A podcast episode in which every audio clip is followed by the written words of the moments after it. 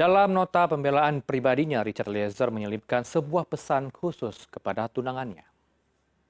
Dalam pembacaan nota pembelaan pribadinya, Richard Eliezer tidak hanya menyampaikan permohonan maaf kepada pihak keluarga Brigadir Yosua dan orang tuanya saja. Richard juga menyampaikan permohonan maafnya kepada tunangannya. Eliezer meminta maaf kepada tunangannya karena harus bersabar menunda rencana pernikahan mereka karena peristiwa tewasnya Brigadir Yosua. Eliezer mengungkapkan walaupun sulit diucapkan, dirinya mengucapkan terima kasih atas kesabaran, cinta kasih, dan perhatian yang telah diberikan tunangannya kepada dirinya.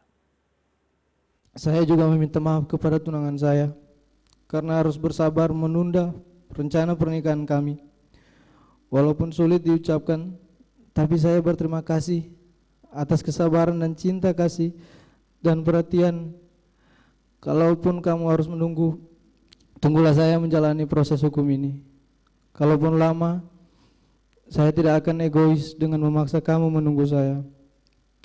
Saya ikhlas apa pun keputusanmu, karena bahagiamu adalah bahagiaku juga.